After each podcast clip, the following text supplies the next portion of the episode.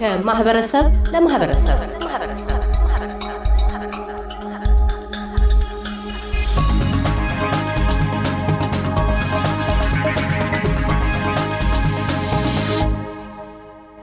መላከ ፀሐይ መንግስቱ ኃይሌ በኢትዮጵያ ኦርቶዶክስ ተዋሕዶ ቤተ ክርስቲያን የምስራቅ አውስትራሊያና ኒውዚላንድ አህጉረ ስብከት ዋና አስተዳዳሪና የብሪስበን ቅዱስ ጊዮርጊስ ቤተ ክርስቲያን አስተዳዳሪ በአውስትራሊያ የመስከረምን ወር ከገባን በኋላ በተለያዩ የአውስትራሊያ ከተሞች የውሃ መጥለቅለቅ እየታየ ነው። በሜልበርን ከተማ በደረሰው የውሃ መጥለቅለቅ የሜልበርን ደብረ ሰላም መድኃኔዓለም ቤተ ክርስቲያንና በአካባቢው ያሉ ነዋሪዎች፣ የንግድ ተቋማት አደጋ ደርሶባቸዋል። እንደዚህ አይነት ችግሮች ሲፈጠሩ በመንግስትም በተለያየ በኢንሹራንስ ድርጅቶች የሚደረጉ እርዳታዎችና የመልሶ ማቋቋም ስራዎች ቢኖሩም በመጀመሪያ ደረጃ ግን በምዕመኑ ላይ ወይም ደግሞ በነዋሪዎች ላይ የሚፈጥረው ድንጋጤ አለ። እንዲህ አይነት ችግሮች ሲፈጠሩ ምንድን ነው የሃይማኖት አባቶች ድርሻ ምዕመናኑን በማረጋጋት ዙሪያ? እግዚአብሔር ስትልኝ ወይዘሮ ማርታ ይህን ፕሮግራም እያዘጋጀሽ እንዲሁ ሁሌም በችግሩም በደስታችንም ጊዜ ስለምጠይቁን ኤስቢኤስ ልናንችንም በጣም ላመስገን እወዳለሁኝ። እውነት ነው። ይሄ ጊዜ በጣም አስቸጋሪ ነው። አውስትራሊያ በጣም መልካም ሀገር ነው። ነገር ግን ደግሞ አልፎ አልፎ እንዲህ አይነት ነገሮች ሲከሰቱ ደግሞ አስጨናቂ የሆኑ አስቸጋሪ የሆኑ ነገሮች ሲከሰቱ ያው ሁሉንም የሀገሩን ሰዎች በስደትም የመጣነውንም ከዚህ ሀገራችን አድርገን እንደ ሀገር የተቀበልነውንም ያስጨንቃል። ነገር ግን እግዚአብሔር ቃል በፈተና የሚጸና የተባረከ ነው ይላል። እንዲህ አይነት ፈተናዎች በሚመጡበት ጊዜ መጽናት በጣም ተገቢ ነው። መዝሙረ ዳዊት መቶ አስራ ስምንት ላይ ምን ይላል? ገፋኸኝ ለመውደቅ ተንገዳገድኩ፣ እግዚአብሔር ግን አገዘኝ። ኃይሌም ዝማሬም እግዚአብሔር ነው እርሱም መድኃኒት ሆነልኝ። የእልልታና የመድኃኒት ድምፅ በጻድቃን ድንኳን ነው። የእግዚአብሔር ቀኝ ኃይልን አደረገች። አልሞትም በሕይወት እኖራለሁ እንጂ የእግዚአብሔርንም ስራ እናገራለሁ። መገሰጽስ እግዚአብሔር ገሰጸኝ፣ ለሞት ግን አልሰጠኝም ይላል እና እንዲህ አይነት ትንሽ ቁንጥጫ ናት ይች ተግሳጿም ትልቅ አይደለችም። ትልልቅ ፈተና የደረሰባቸው ሕዝብ እንኳን በፈተና ውስጥ አልፈው ትልቅ ሕዝብ ሲሆኑ አይተናል። የእስራኤልን ሕዝብ መመልከት ከግብፅ ባርነት ወጥቶ የሄደበትን መንገድ ማየት አንድ ትልቅ አስተማሪ ነው። ከዚያ ሁሉ መከራ ወጥቶ በቀይ ባህር ዳርቻ ስንት ተንከራቶ በበረሃ ውስጥ ጊንጡ ባቡ ባለበት ውስጥ አልፎ ነው እንግዲህ ወደ ተስፋይቱ ምድር ማርና ወተት ወደምታፈሰው ምድር የገባውና ታላቅ ሕዝብ ለመባል የበቃው ማለት ነው። እንዲሁም በተለያየ ጊዜ የደረሱ አደጋዎችን ብንመለከት የትዕግስት ምሳሌ ተብሎ የሚጠራው ኢዮብ በሕይወቱ የደረሰበትን ብንመለከት በቁስል ተመቶ ልጆቹን አቶ የነበረውን ነገር ሁሉ አቶ እዚያ ውስጥ አልፎ ነው እንግዲህ እስከ ዓለም ፍጻሜ ድረስ ሰዎች በትዕግስቱ ሲደነቁበትና ሲማሩበት የሚኖረው ማለት ነው እና አሁንም ከደብሩ ካህናት ከሰበካ ጉባኤ አስተዳደር እንዲሁም ከእናንተ ሬዲዮ ከኤስቢኤስ እና ከሌሎችም የሚዲያ ተቋማት እንደሰማነው እና እንዳየነው ቤተክርስቲያኑ ያው በጣም ትልቅ ጉዳት እንደደረሰ ሰምተናል። ብዙ ቅርሶችም እንዲሁ ንዋየ ቅድሳትም የተጎዱ እንዳሉ ሰምተናል ከደብሩ ካህናት ማለት ነው። ግን አንድ መገንዘብ ያለብን ደግሞ በዚህ እንዲህ አይነት ፈተናዎች በሚደርሱበት ጊዜ ድለዋኔ ክቡ ንበሩ ዝግጁ ሆኖ መቀመጥ እንዴት ጠቃሚ እንደሆነ የምንማርበት ነው። እንዲያውም በዚህ አጋጣሚ የደብረ ሰላም መድኃኔዓለም ቤተክርስቲያን አስተዳደሩም፣ ሰበካ ጉባኤውም፣ ህዝቡም ማለት አማኙም ጥሩ የሆነ ነገር ሰርተዋል። ይኸውም ቀድመው በመዘጋጀት ኢንሹራንስ በመግባት አሁን የደረሰው ጉዳት በጣም ትንሽ ነው እንዲታይ ጎልቶ እንዳይታይ አድርገውታል። ለጊዜው የአገልግሎት መቋረጥ ይገጥማል። የፋይናንስ ጉድለትም ቢሆን ሊያመጣ ይችላል። በሰዎች ስነ ልቡና ውስጥም ደግሞ የሚያደርሰው ጉዳት ቀላል አይደለም። ትንሽ ከበድ ያለ የስነ ልቡና ጉዳት ያደርሳል። ግን ይህንን ካህናቱም አባቶችም የስነ ልቡና ምክር እንዲሁም ደግሞ ይሄ ትንሽ እንደሆነ አሳንሶ በእውነት በማሳየት ደግሞ ትንሽ ነው ያለንበት ሀገር ጥሩ ከመሆኑ የተነሳ ሰርተን ስለምንገባ ገንዘብ ስለሆነ ዘነው የምንገባው ወደ ቤታችን ሰርተን ይሄ ስላለ ይህን ጉዳት በቀላሉ መጠገንም ይቻላል። እንኳንስ እንደዚህ በኢንሹራንስ ታገዝ ማለት ነው እና ከዚህ አኳያ ስንመለከተው የአባቶች ስራ ብዙ ቢሆንም የሚመኑም ደግሞ ራሱ ከቅዱሳን አባቶች ታሪክ ብዙ ሊማርበት ሊዘጋጅበት ወደፊትም ደግሞ እንዲህ አይነት ነገር ቢመጣ እንዴት አድርጎ ሊቋቋመው የሚችልበትን መንገድ ሊቀይስበት የሚገባ ፈተና ነው ብዬ አስባለሁ። የሀገረ ስብከቱ አስተዳዳሪ እንደመሆኑ መጠን ከዚህስ በኋላ የቤተ ክርስቲያኑ ሁኔታ ምንድን ነው? የወደፊቱ እቅዱ እንደሚታወቀው ወደፊት መጪ በዓላት አሉ።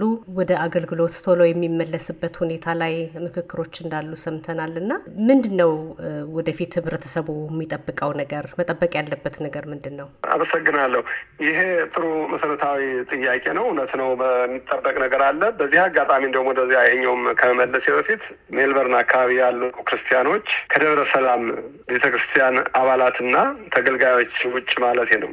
ሁሉም ሰው በጣም እንደሰማሁት ከቤተ ክርስቲያኑ አስተዳደር እንደው ልዩነት ሳይኖር ሁሉም መጥቶ እንደተባበረ ስራ እንደሰራ የሰማሁት እና ይሄ ከአንድ ክርስቲያን የሚጠበቅ እርዳታ ነው፣ የሚጠበቅ ተግባር ነው እና ይሄን በማድረጋቸው በሀገረ ስብከታችን ስም እንደው በጣም ትልቅ ከፍ ያለ ምስጋና ላቀርብ እወዳለሁ።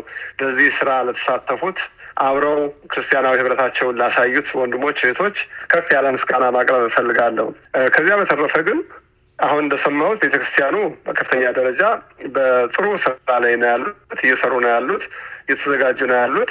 መጪው ደግሞ መድኃኔዓለም ነው። ይህም በተመለከተ እንደውም ሀገረ ስብከታችን አስቸኳይ ስብሰባ ጠርቶ መላ አውስትራሊያንና ኒውዚላንድን ያካተተ ትልቅ fundraising ለማድረግ ዝግጅትም ነበረን ማለት ነው። ነገር ግን ከደብሩ ካህናትና አስተዳደር ጋር በተነጋገርንበት ጊዜ እነሱ የሰጡን አንድ ሀሳብ አለ። ይህም ሀሳብ አንደኛ የደረሰው ችግር ከደብሩ አቅም በላይ አለመሆኑ፣ ሁለተኛ ደግሞ የጠፉት ንዋየ ቅድሳት እና አልባሳት እንዲሁም ሌሎች አንዳንድ ነገሮች ይህን ለመተካት የገቡት ኢንሹራንስ በቂ እንደሆነ፣ ሶስተኛ ደግሞ በዚህ በአሁን ባለንበት ሰዓት ያው ህዝባችን ብዙ ወጪዎች ያሉበት በተለይም ደግሞ ሀገራችን ኢትዮጵያ አሁን ያለችበት ሁኔታ ሁሉም እንደሚያውቀው በጣም ከባድ ሁኔታ ነው።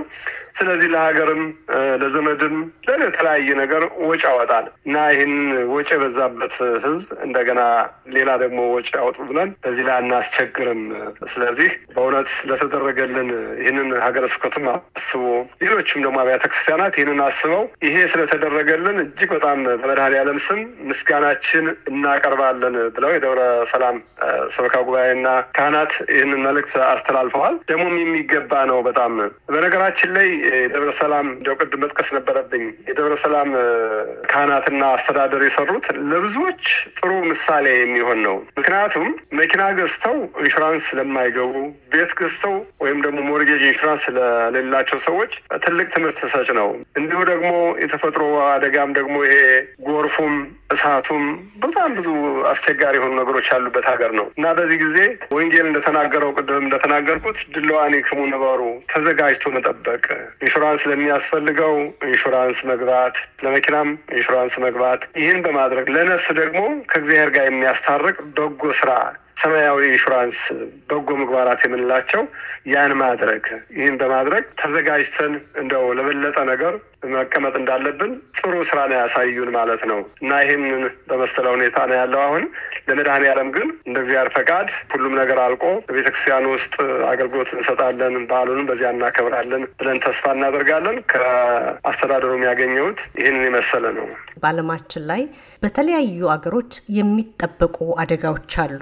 ለምሳሌ በአሜሪካን ሀገር ወቅት ጠብቀው በዚህ ወቅት እንዲህ አይነት አውለ ንፋስ ሊመጣ ይችላል፣ ዝናብ ይመጣል፣ እሳት ይመጣል በማለት ህብረተሰባቸው እንዲጠነቀቅ አካባቢ ለቀው እንዲወጡ እስከ ጊዜው ድረስ የሚደረጉበት ሁኔታዎች አሉ። እዚህም አውስትራሊያም ዝናብ ሊመጣ ሲል እሳት ሊመጣ ሲል ይነገራል። እዚህ አካባቢ ያላችሁ ሰዎች ለተወሰነ ጊዜ ውጡ የሚባል ነገር አለ። ሙሉ ለሙሉ ችግሩን ባያስቆመውም በተወሰነ ደረጃ ግን ህብረተሰቡ ስነ ልቡናዊ ዝግጅት አለው። ድንገት አይደለም የሚመጣው ውሃው እንደሚመጣ አሁን ለምሳሌ ይህ ዝናብ እንደሚመጣ ከሰባት ከስምንት ቀን በፊት ቀድሞ ሲነገር ነበረ።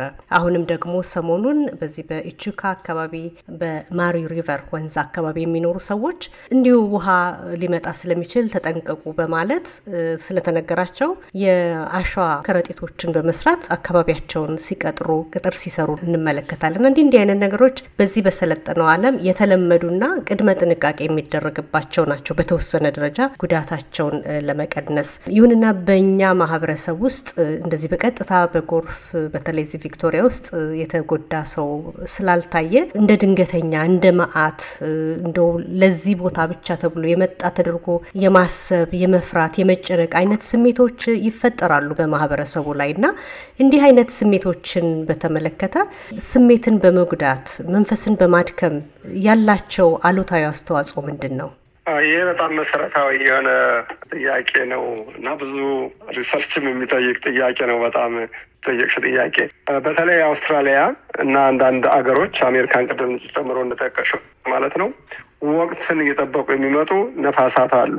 ቅዱስ ጳውሎስ እንደውም በዚያ በባህር የሚሄድበት ጊዜ አንድ አውራቂስ የሚባል ነፋስ ተነሳ ይላል እና እንዴት አድርጎ እንዳንገላታቸው እንዴት አድርጎ መከራ እንዳሳያቸው እንዴት ብለው ወደ ደሴቷ ለመድረስ ስንት መከራ እንዳዩ ይናገራል። በዚያ ላይ እንግዲህ ቅዱስ ጳውሎስ የእግዚአብሔር ሰው ነው።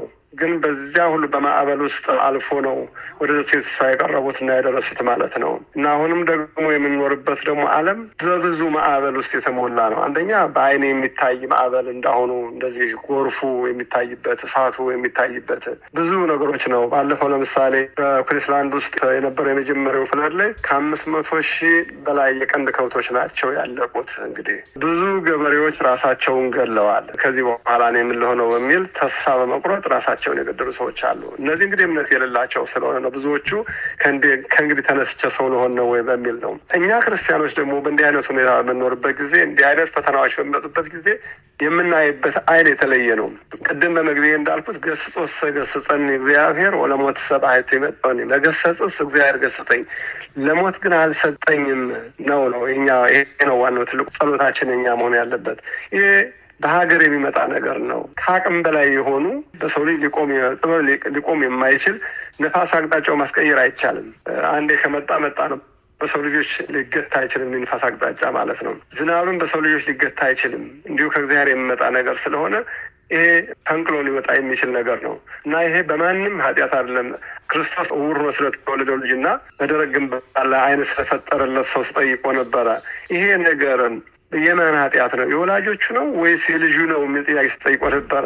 የእግዚአብሔር ክብር በሱ እንዲገለጥ እንጂ የማንም ኃጢአት አይደለም ብሎ መልሶላቸዋል። እና አንዳንዴ እንዲህ አይነቱ እንደውም የእግዚአብሔርን ሕልውና የምናውቅበት የእግዚአብሔርን ሕልውና የምናጠይቅበት እግዚአብሔር ማንም ሊቆጣጠረውና ሊያዘው የማይችል ከማንም በላይ የሆነ ኃይል ያለው አምላክ መሆኑን የምንረዳበት ሁኔታ ነው ማለት ነው። እንዲህ አይነት ነው ትንሽ ልጓም የሚሆነው። እንዲህ አይነት ነው ትንሽ ፍሬን እየሆነ እየያዘ ይሄ ከአቅማችን በላይ የሆነ እግዚአብሔር የሚባል አለ ብለው ሌሎችም እንዲያስቡ የሚያደርጋቸው ነው። በትልልቅ ሰዎችና በህፃናት መካከል ላይ ግን ያለው ከባድ ነው። አንዳንዴ በእምነት ላይም ፈተና የሚያመጣ ይኖራል።